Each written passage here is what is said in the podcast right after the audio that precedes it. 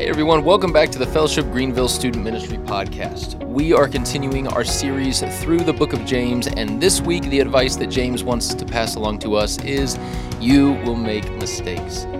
But he also calls us into the reality that in those mistakes, God is still good and has chosen us to do good through him.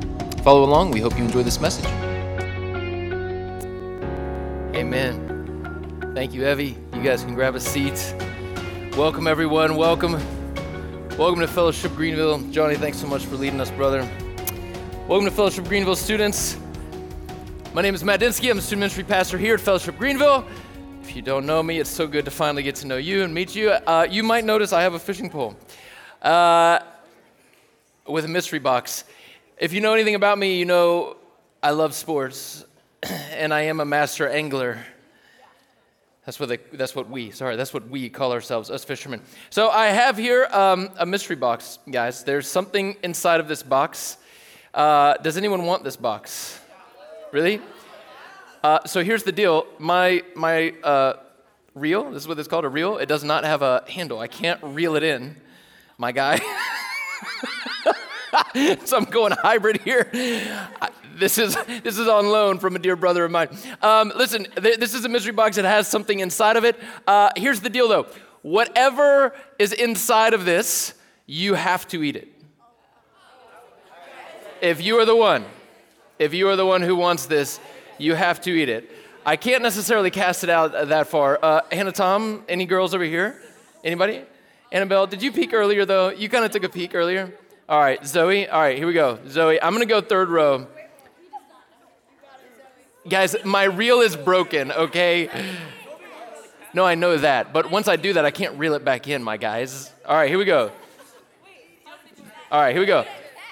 Nice. Oh, Zoe, that's okay. We're going to go again. Catch Zoe. Oh, give it up for Zoe, guys. What is it, Zoe? What is it? Oh, it's a donut. Zoe, do you like donuts? Oh. Wow, okay. Well, because I have another. I have another donut. What? The? No, Evie! I'm gonna.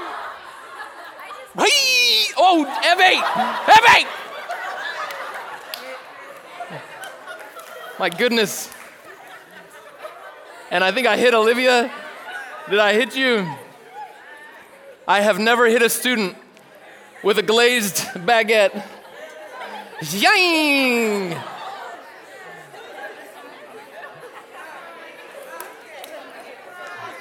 All right. B- bump the. Bang! All right. Oh! That's a really, really good interception. Like out of nowhere. Yes. I am a master fisherman. I am. I'm so glad you guys asked. Master angler. Um, listen, Evie, that's, you know, sometimes it's, sometimes they bite and they let it go. It's just part of fishing. I've learned that. I know that. All right. So, guys, uh, the truth is, I'm not the most experienced fisherman, but I have been fishing a few times. Uh, I've been deep sea fishing a couple of times, which was pretty fun. Uh, I did some canal fishing a few times in like brackish water where it's fresh and salt and you can kind of get some uh, cool things going there.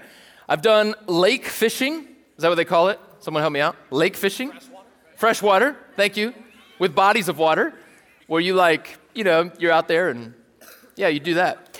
And, uh, and I've done fly fishing in like creeks and streams and rivers. That's my favorite. I think fly fishing is, is the best of them all because it's the most fun and engaging. But I've, I've fished a few times. And one of the things, no matter where you're at, no matter the change in uh, type of water or environment or whatever, no matter the change in gear or equipment, the one thing that holds true when it comes to fishing is you need the right lure. Am I right? Fisher people in the room? Okay. You need the right lure, okay? You cannot just throw a bare hook in the water and expect to get much with it. You need to entice the fish, which requires a little bit of research, right? If you're going for a type of fish, you're gonna want to put a specific kind of lure on. When I came out and I had my mystery box, the moment that you heard, like, oh, we have to eat it. We don't really know what it is. About half of the hands who desired it went down. The other half, you guys are just bold and kind of wild. Especially after we made Evie eat a bag of crickets at Epic. I was really surprised that any of you would still trust us because that was disgusting. Yeah, you, you really don't. But when, you, when it was a mystery box, it was like, uh, I don't know, maybe, I don't know. But when you saw that it was a donut and it was safe, and those are fresh, got them this morning. When you saw it was a donut, when you saw it, all of a sudden it's like, oh, I know what that is, and I, I want that, some of you. No matter where you fish or how you fish or what you're fishing for, understanding the right lure makes all the difference. And there are companies that put a lot of money into this. There are companies that design lures to mimic uh, the, the sight, sometimes even smells, and sometimes even movement of particular types of bait. And so you have lures that actually move, like a, a worm wriggling in water, or a frog with a broken leg that's like, you know, suffering and trying to get away, and that movement entices fish towards it, or some kind of bug, or whatever. Uh, when I went fly fishing uh, a couple years ago, I was up in North Carolina, and in fly fishing, it's a little bit different because you don't just you don't just reel as hard as you can or try to throw it in one spot. In fly fishing, you actually have to like create momentum with your line and then feed your line out to get it longer. And at the very end of the line, you have this itty bitty tiny uh, artificial fly. And people have mastered the craft of making these things look real, these different types of bugs. And so you're literally flying it over this river or stream or creek, and you're trying to land it in kind of just the right spot in just the right shadows where the, the water comes in and creates just the right amount of oxygen in there. And, and you're trying to aim it, but you're trying to also make it look like a bug. And once you land it, sometimes when you're fly fishing, you've got this whole line out, and the water takes your line downstream faster than the actual fly. And so it's called mending your line. You have to pick up your rod and actually flick your whole line over this way without disturbing the fly that's still floating on the water. And the whole point of this is you are trying to do everything imaginable to trick that fish into thinking this is a real fly. Don't pay attention to the nylon yellow line. Don't pay attention to this thing floating by. Mend that. This is a real fly. It just happened to land right above you. Go ahead and catch it. And then, as you guys know, the fish come in and latch on. And everybody who's ever been fishing knows that, that, that feeling. You've got a window, this little brief window where your line gets hit, it gets tugged, your pole kind of does a little dip. And what do you do? You set the hook. you set it. Oftentimes, like with Evie, I set way too quick and my lure goes bouncing up in the sky and I hook my friends. And that's okay, it just happens. But you try to set your hook because you're trying to catch that fish. One of the things I've always been amazed by is like on this planet, there's some very smart animals. There's very smart creatures that God has made. You guys know that. Like there are monkeys who have flown rocket ships. Like there, there are smart animals on this planet. It is my humble opinion that fish are not in that category. Like, I've always been amazed at how seemingly dumb fish are. And so, you will have fish like hanging out in water together. I don't know if they're, I don't know if they talk, but in my mind, they're just hanging out. They're like, it's a nice day. It is a nice day. And all of a sudden, this thing lands right above them.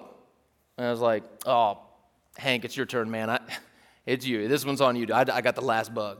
Hank's like, oh, dude, thanks so much. I, I really appreciate it. And Hank swims up. And all of a sudden, yoink, like Hank goes out of the water. And meanwhile, his buddy is like looking at this whole ordeal, like, oh, that was bizarre. I got to make sure I don't eat that kind of bug. And then in the next five seconds, that same kind of bug lands right in front of me. He's like, mm, does look pretty good though. And what does he do? He swims up and gets yeeted out of that stream. I've always been amazed at how, like, you would think logically, maybe it's just me, maybe you guys don't think that, but if you are a fish and you see your buddy get pulled out of the water at lightning speed after eating a particular kind of bug, I don't know, I would catalog that bug, at least for the next few hours. Don't touch it, something weird is going on here. And yet, fish are not that way. There is something in their nature. They can see all their buddies get yanked out, and there is something in their nature that whenever that bait drops in and it's pulled just right and it mimics movement and it looks just right, it's like, ooh, but I really want that. Like I know what just happened to my friend, but that is a juicy looking fly. Can I get an amen? Maybe it won't happen to me. Maybe I'm the one fish who can take it and not get out of the water.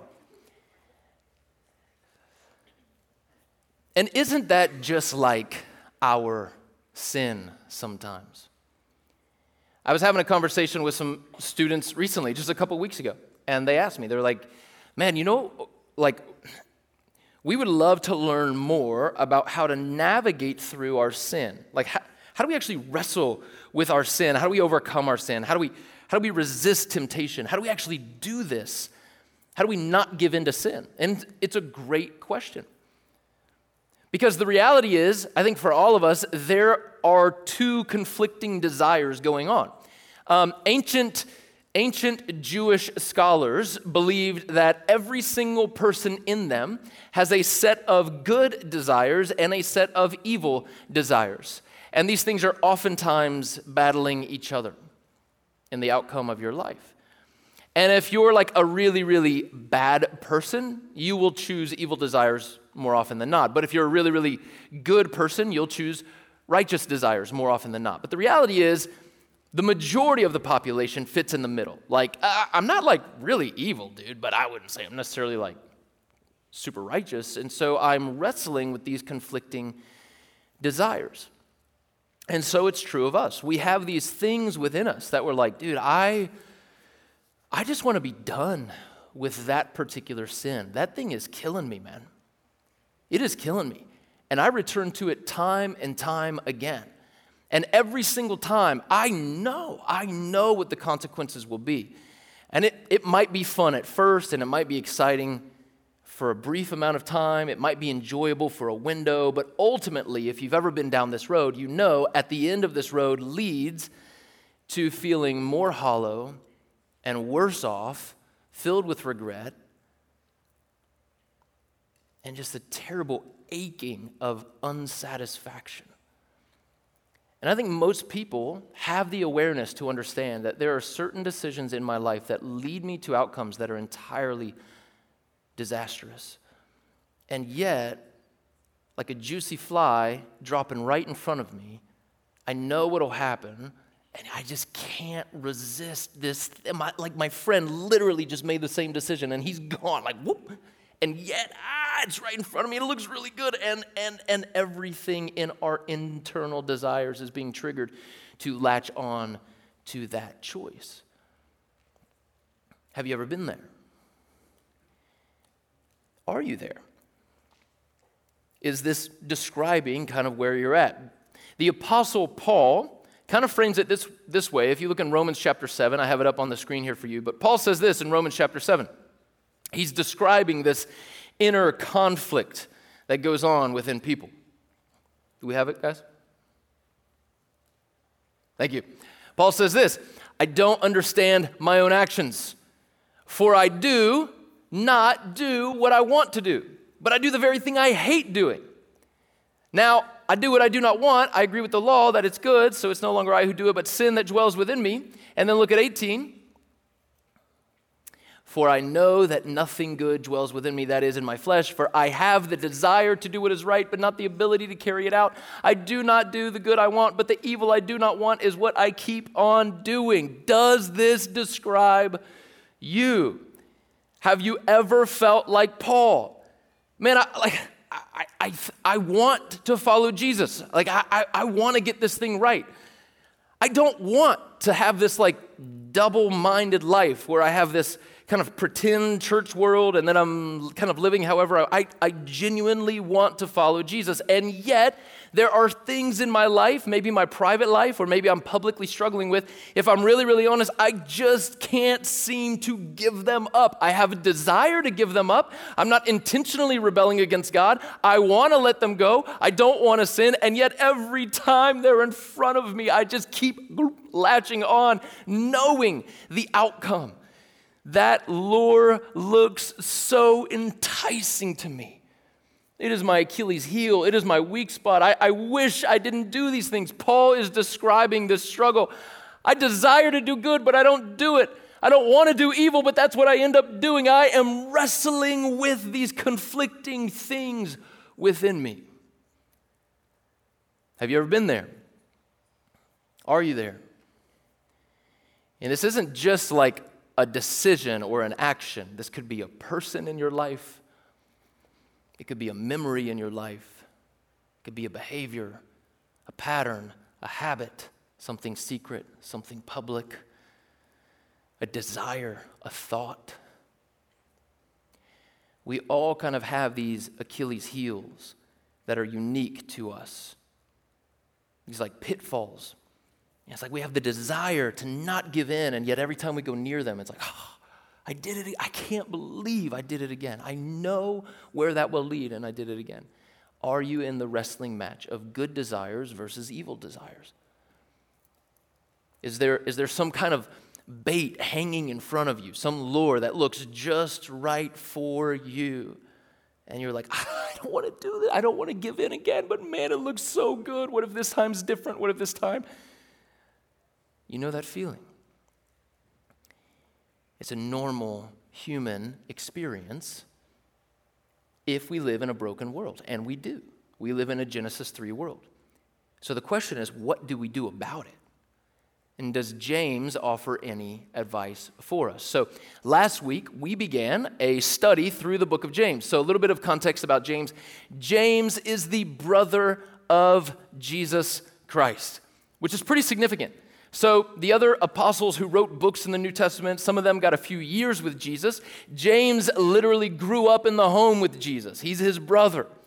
And interestingly, James did not believe in Jesus when he was younger. He did not believe that Jesus was who he said he was. And so James has a really unique perspective. I grew up in the home with this man, and I don't believe him. I did not think he was Messiah.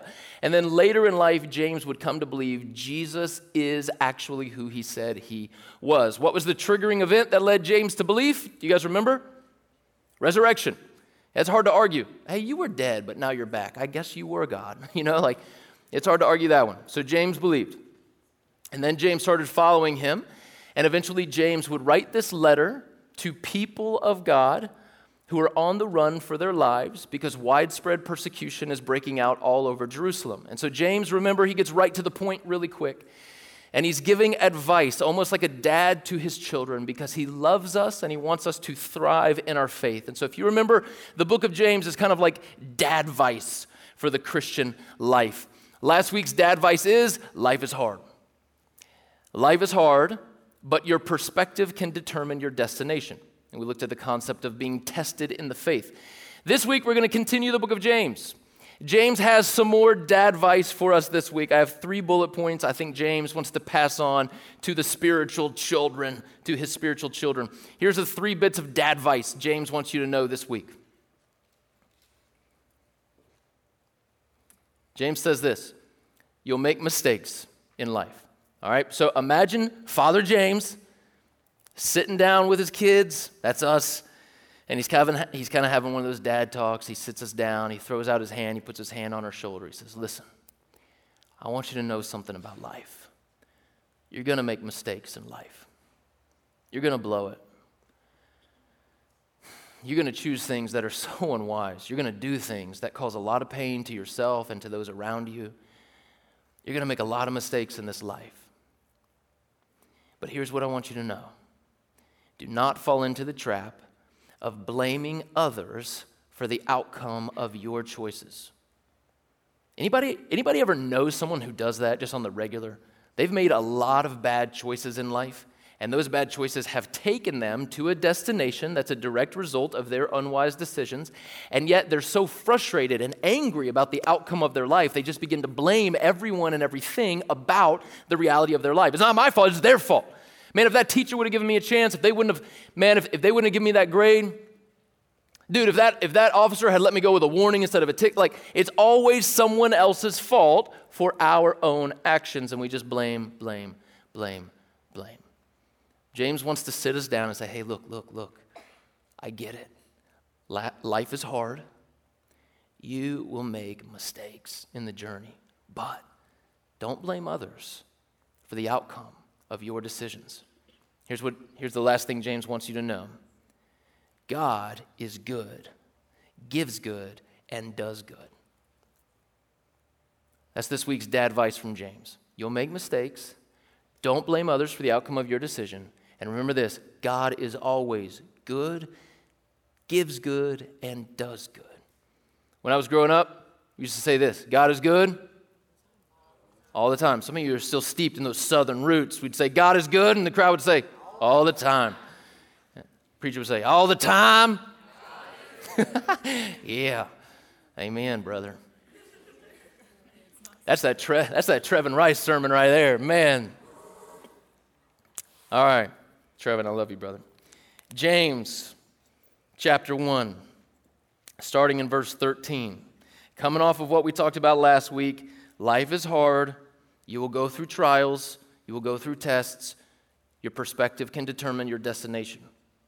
James chapter 1 verse 13 James says this, "Let no one say when he is tempted, I am being tempted by God." Let no one say when he is tempted, I am being tempted by God. For God cannot be tempted with evil, and he himself tempts no one. But each person is tempted when he is lured and enticed by his own desire. All right, let's pause here. So if you have the ears to hear it, you picked up on the word. When he is lured, all right? This is why we're talking about fishing. This is why Matt's fishing with donuts. James is using this terminology. He's using the image of a lure that draws you into sinning. So apparently, what was going on is remember, James is writing to a group of people who were on the run for their lives, they were being persecuted for their faith in Jesus. They were being economically persecuted, they were being physically persecuted, and some of them have reached the conclusion you know what? You know what? Life is so hard, God is not good. That's some of the that's that's the conclusion some of them were reaching. Maybe you're there. Maybe you've thought that before. Maybe you know people who think that regularly. Life's not fair, God's not good. So apparently, there were some people who were coming to the conclusion because my life is hard, God's not good, he must be he it's his fault, he must be putting things in front of me to make life hard for me. It's his fault, not mine. Remember James's dad Vice, he's sitting down with his hand across the table, puts it on your shoulder and says, "Hey, hey, hey, hey. You're going to make mistakes. But don't blame others for the outcome of your decisions. God is good, gives good, and does good. It's his dad advice. And so some people were reaching the conclusion that because life is hard and things aren't going the way that they wanted them to go, that God must not be good, and it is God who is actually tempting me to fail. And James is calling us into this idea. Let no one say, it's a very, honestly, it's a very fatherly idea in, in, in, the Greek language. It's like, don't you dare think that God would tempt you. That's not God's nature, that's not his character. God can't be tempted with evil himself, and he tempts no one. And so, if you're in this room tonight, and life is hard, and you've kind of reached the conclusion God's the one to blame. God is the one making my life so hard. God is tempting me, and I'm failing. It is not God. God cannot be tempted with evil, he cannot be touched by evil, and God does not tempt his people to do evil things ever. So, Matt, like, okay, but then where? So, is, it, is Satan the one to blame? If it's not God, is Satan the one to blame? It's kind of a logical question, right? But listen to the question. We're still trying to blame someone. And James would say, oh, Son, son, son, daughter, daughter, you will make mistakes. You will. Don't blame others for the choices that you make. Don't blame others for the outcomes of your choices. So it's really easy to, to be upset with God. I think it's even easier to be upset with the devil. Well, the devil made me do it. No, no. He might have put the lure in front of you, he didn't force you to bite. What James is trying to remind us of and trying to get us understand is this that if we go back to Genesis chapter 3, you guys remember God created heaven and earth, and originally it was heaven on earth. We were in perfect harmony with God, perfect relationship with God, with each other, with creation, with ourselves. When we joined the rebellion, we created a brokenness to ourselves and to this world. That brokenness has created something within us that naturally desires to rebel against a holy God. Remember in the garden, God asked Adam and Eve, hey, practice restraint, trust me to define and design what good and evil is. Don't reach out for the fruit and try to define that for yourself. And the, and the Bible says that Eve saw that the fruit was good and desired it. You guys remember that, Genesis 3? Eve saw and desired, and her desire led to sin, which eventually led to death. You guys know that when God originally created everything, we were never intended to die. Death is a result of sin, physical and spiritual. God was trying to prevent death from entering this world. We reached out, grabbed the fruit because it looked good. It was just the right lure. The bait was just shiny enough. And he was like, Ooh, some good looking fruit right there. And she bit.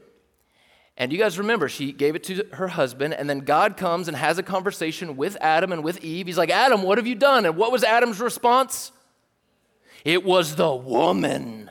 You gave me this woman, and let's not get it twisted, she's fine, but she tempted me to eat the fruit. First thing Adam does is blame. God goes to Eve, and he's like, What have you done? What did Eve say?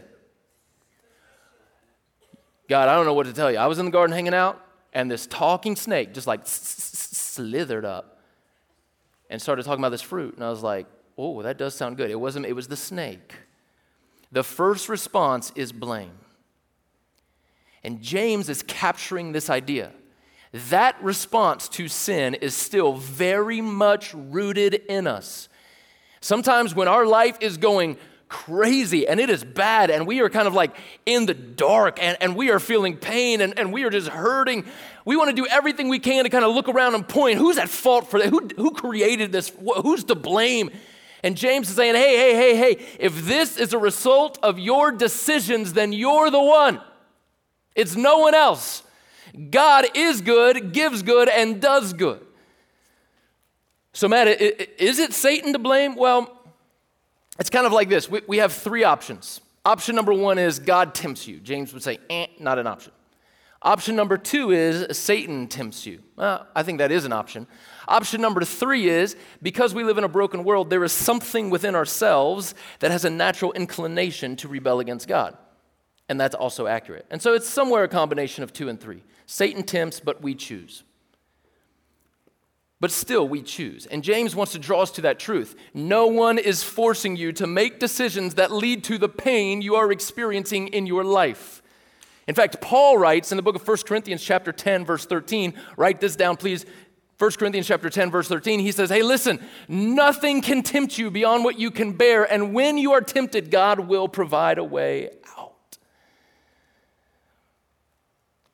James is, is, is inviting us into the hard truth. Remember, this is dad advice. We're sitting down at the table. He's not wasting a lot of time. He's throwing his hand on the shoulder saying, hey, hey, you're going to make mistakes. I get that. I understand. You're not perfect. No one is. You're going to blow it. But don't blame others for the choices you make and the outcome of those choices. And don't blame God because God is good, gives good, and does good. James is saying, don't say that when you're tempted, you're being tempted by God. God can't be tempted with evil, and he himself tempts no one. Look at verse 14. But each person is tempted when he is lured and enticed by his own desire. There is something in every single one of us this sinister, sneaky, deep seated desire to rebel against God. And it manifests differently, but it's in us. Jesus teaches this same thing. Remember, James grew up in the home with Jesus. Jesus teaches this same thing in the uh, Gospel of Mark, chapter 7. Jesus says, For from within, out of the heart of men and women, come evil thoughts and evil things. It is within us. There is a desire within us, which actually kind of creates some tension because it's like, whoa, wait a minute. Is every desire in us evil? No, no, no, no. It's not. That's an extreme view. I'm totally, I am wicked. Nothing, everything about me is. No, no, no, no. That's not true. For those who believe in Jesus, we've received his spirit, and he's bringing to life the dead parts of our heart and actually creating life from those things. So, one extreme view is I am entirely evil. That's extreme and inaccurate. The other extreme view, though, is I am entirely good. And you may not claim this, but this one actually camouflages itself. It's a little sneaky. It kind of sounds something like this Well, God created me, and He created me with certain desires. Like, if God made me, aren't those desires from God? And James is like, no. Brothers and sisters, James loves you, so he's speaking bluntly. I love you, so I'll say it bluntly too. Not every desire you have is good. Would you agree with that? Okay. Some of you, thank you, some of you. Hey, engage with me. A quiet church is a dead church. Would you agree with that? Thank you. But here's the question. Well, but Matt, okay, so logically we can admit not every desire we have is good, but not every desire we have is evil. How do you know what are the good desires from the evil desires? Isn't that kind of the next question? Like, how, how would you discern good desires from evil desires? How do you know when you have a desire, is this of God? Is this how God has made me and wired me and uniquely created me? Because the Bible talks about God forming us in our, in our mother's womb and, and, and uniquely and wonderfully. Like, is this of God or is this of this brokenness that I desire to rebel? How would we know? It's a great question. And I love that question because what that question actually admits is there has to be some like standard of truth. There has to be something to define right from wrong, good from bad, light from darkness. And James, you're asking a great question because James is actually about to talk about that in the very next passage. He starts talking about the Word of God. That this book actually serves as a way to distinguish evil from good thoughts and desires. Using this as kind of a mirror and holding it in front of us and seeing, man, do my desires line up with the Word of God or are they out in left field and I'm just kind of playing the God card? God made me so I get to do whatever I want. Don't judge me. Bible says don't judge. James would say the Bible acts as a mirror but he's saying, he's talking about that next passage, so we're not getting into that tonight. That's next week. But yes, there's a standard. It's the Bible. You want to know how to discern if your thoughts are from God or from kind of this inner evilness?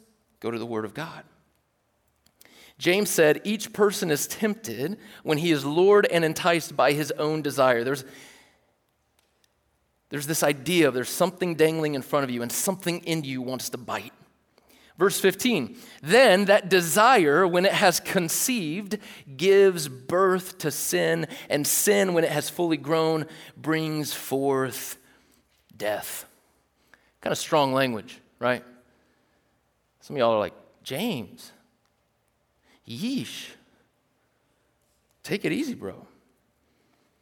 But James loves us and again, he's writing to people who are kind of like on the run, so he's not wasting time. He wants them to know there's things in you that desire to rebel. This desire, when it's conceived, gives birth to sin, and sin, when fully grown, brings forth death. It's interesting language. What is James talking about here? Anyone? Baby. DaBaby. No, he's not talking about the baby. I don't know why he's talking about the baby. James is talking about a baby, not the baby. Yeah, he's using, he's using the language of, of how life is made and formed. And so what, he, what he's talking about is this, is, is well, so you guys know, you guys know I have kids. Oh my gosh. it's shocking. You guys know I have kids. And um, what you may or may not know, some of you guys know this, but I have three beautiful children. I have their names right here on my necklace. I have another pendant on my necklace. And a few years ago, Lauren and I went through a very, very painful miscarriage together. And we always did this thing when, when my wife was pregnant. I don't know why, we, we would always do this thing where we would see, like, how far along she was. And at like four weeks, the baby's supposed to be the size of a, and then you would use a tangible thing. you know, and at, at 12 weeks, the baby's supposed to be the size of a whatever, and at, and at 16, it's supposed to be the size of a clementine, and, and 20 is the size of an apple, or whatever. So for this baby, when, when Lauren got pregnant, um, both of us immediately had this strong impression on our hearts and souls that it was a little girl, which was really exciting because I, I had always wanted a little girl. And so we both got the impression, wow, it's a girl, we think. And we both got the impression something's wrong. I mean, immediately. I remember the night she told me, and we both just felt this weight in the room, like something's not right. And I remember I, I put my hands on her stomach and we prayed together. Uh, and we did that thing where it was like, hey, you're, far, you're this far along, so how big's the baby? And, and for whatever reason, uh, when the baby was a certain uh, amount of weeks along, it was as big as a, as a poppy seed. And poppy seeds are very tiny, right? It's as big as a poppy seed. And so we just started calling the baby Poppy. That's what we called it. And, um, and usually, you know, as, as it progressed, it'd be like, oh, you're, you're X amount along, let's, let's start calling it Clementine, let's start calling it watermelon, who knows? But for whatever reason, for whatever reason, we just always called this little girl Poppy. And we sensed something was not right, but we were praying and, and hopeful. And, you know, visits to the doctor to kind of hear the heartbeat and, and, and look at the sonogram and all that were always a little scary. And um, at, a, at a certain course in the pregnancy, we, we went in and we were, we were given the news that we kind of already knew to be true, which is something went wrong. The baby has stopped growing, the baby has stopped developing, there is no life inside of your womb. And a miscarriage is a, is a dreadful thing, it's a terrible thing, um, because you get your hopes up. Like you get excited about the potential of something, about the possibility of something, about what's coming. And you start making plans. You might choose names or paint color for a room, or you might envision how they'll interact with other kids at home, or, or you just start like dreaming about what life will be like. And a miscarriage is the entire opposite of that. It, it's, it's, it's actually worse because it actually gave you hope and then rips that hope away. And I remember in the, in the doctor's office, even though we already knew, Lauren and I still just hearing it out loud from a professional care worker, it just hit us. And, and I remember we, we just kind of quietly put our foreheads together and just looked at the floor and just began to weep with each other. And so this other little pendant I have is, is a poppy flower. And so, you know, one day, I get to meet my little girl, but not yet. But the idea of a miscarriage, as hard as it is and as graphic as it is, is what James is leveraging to to try to help us understand what sin offers. That, that there's this thing dangling in front of you, this, this lure, and your desires are enticed. You are lured to this desire and you want it. And you start to get excited about it. Ooh, what if we, oh, you start to dream like, oh, oh man, this would be so exciting this decision, this action, this relationship, sneaking around for a while, fooling around, making these choices. Oh, I'm doing these things on the weekend. I'm making, like, it starts to get exciting and you start to dream about it and you start to kind of get your hopes up about what you think life will be. And James is saying, hey, listen, sin, once it conceives, gives birth to death.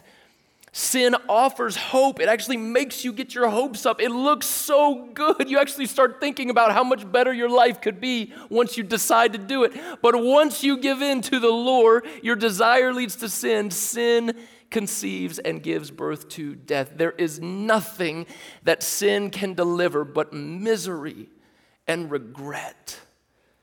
It's graphic language, it's sensitive, it's delicate. And James is going there because he wants us to know it looks so good, it's so shiny just dangling there, and there's an impulse in you that wants it and actually starts to think of what your life would be like with it. But I'm telling you, once you actually get it, it will lead to pain and sorrow and death. Again, calling us back to the garden in Genesis 3. When Adam and Eve partook of the fruit, when they disobeyed God, death entered the world. James rallies us to this idea. Please do not be deceived by sin's appeal. It is appealing. That's why they call it temptation. It looks good. It will lead to pain, it will lead to sorrow. You don't even know the depth of shame and regret that exist until you go down this road time and time again. You don't know how badly you're going to wish you could take it all back you don't know the pain you're going to have. You don't know the rumors that are going to spread. You don't know how people are going to start looking at you. You can't even imagine the loneliness you're about to feel, all because of this decision. James is doing everything he can, including using this very delicate language, to help us understand it looks good, it leads to death. Please don't give it hope. Verse 16. Do not be deceived, my beloved brothers. Remember, that can also be translated as my sons and daughters. Every good gift and every perfect gift is from above, coming down from the Father of lights, with whom there is no variation or shadow due to change. It's kind of a weird expression, Father of lights. What does that mean? James is bringing our attention to the lights in the heavenly places, stars, planets, and things like that. And he's kind of using this juxtaposition that as you observe constellations and stars and planets, one thing you will notice is that they move. There's constant shifting and movement based on the season or time of year. Sometimes you can see things with your naked eyes, sometimes you can't, and you need a telescope. Sometimes there's light reflecting off a planet, other times it's just not there. The sky changes, and, and James is saying the sky changes, the lights change, but every good gift that we have in this life comes from God to us from the Father of lights, with whom there's no variation. The stars may change, God does not. The stars may shift, God does not. The stars may move around, God never moves. Sometimes the planets change, God will not. There is no variation or shadow with God. He gives good, He is good, He does good. That's who God is. You're not being tempted by God, you're being tempted by your own desires. But God wants to give you good. Everything good in your life ultimately is from God, whether that's like a huge, big blessing, like you get a new car or something like that. I'd say, man, that's a good gift. Way to go. That's a gift from God. Or whether that's the simple fact that before you came into this room tonight, most of you probably ate dinner, and it was a pretty good dinner. And compared to the rest of the world, it was like top tier dinner compared to what most people in the world can afford. That's a good gift, too. There's little gifts, there's everyday gifts, there's huge gifts, there's big gifts. James is saying everything good in your life is from God. He wants to give good because He is good and He does good. There's no change in Him. Now look at verse 18. This is how he closes his train of thought here. Of his own will, he brought us forth by the word of truth that we should be a kind of first fruits of his creatures. In other words, we are the first pick. We are like the cream of the crop. Like there's other there's other choices and God brought us for, for, forth as the first fruits of his creatures. It was his will that we were brought forth. And for as blunt as James can be sometimes, as direct as he can be, this is why I think he is a man of grace and comfort as well. I think James knows understanding that you wrestle with evil desires will inevitably lead you down a road of questioning man, how, how could God love me? How, does He love me? Does He still love me? Will He still love me if I mess up again? And James is bringing us into this idea hey, hey, hey, remember his dad advice hand on the shoulder. You're going to make mistakes. You're going to make mistakes. You're going to make mistakes. Don't blame others for the outcome of your decisions, but remember this God is good, gives good, and does good. God wants to do good in your life. God is good and gives good to you, even in the midst of your rebellion. Sometimes it's so easy to be like, man, I've just messed up so many times. Like, do, do I disgust God? And I would encourage you to look at the cross. It's a pretty graphic scene, it's a pretty disgusting scene, but every ounce of disgust God might have towards your sin was dealt with at the cross. You might ask, do I, do I make God angry? Like, does he, does he regret making me? I'd say, look at the cross. Any ounce of anger that God might have had towards your sin was dealt with at the cross. If we believe Jesus paid for sins, past, present, future, in that moment, and he ushered the words, It is finished, the way God feels about your sin was dealt with there. The way God feels about the result of your sin was dealt with there. James is reminding us hey, you were not a mistake. God does not regret making you. He is actually the one who chose you. Of his own will, he brought us forth by the word of his truth, that we are the first fruits. James is showering us with grace. God loves you. God chose you. He is good, gives good, and does good. He wants to do good in your life. I know you've messed up. You're going to make mistakes. Don't blame others for that. Own to it. But God still loves you. God's still good. God still wants you. It's dealt with on the cross. He chose you. He wants you. He brought you into this world. And ultimately, that is a good gift from the Father of lights. Amen. Look to the cross. We began tonight with an excerpt from Paul wrestling with sin in, in Romans chapter 7. I want to do good, but I don't. I, I give into the things I don't want to do. But that's not where Paul finishes his train of thought. Let's close tonight and look at another verse from Paul just a few moments later. Romans chapter 8, verse 1. Paul says this. This is after wrestling with this good and evil. Paul says this There is therefore now no condemnation for those who are in Christ Jesus. Are you wrestling with sin? You're going to make mistakes. Do you know Jesus? There's no condemnation for you. Are you giving into your evil desires sometimes? You're going to make mistakes in this life. Has God given up on you? No, He chose you. He chose you, brought you forth by His word, and in Jesus, there is no condemnation.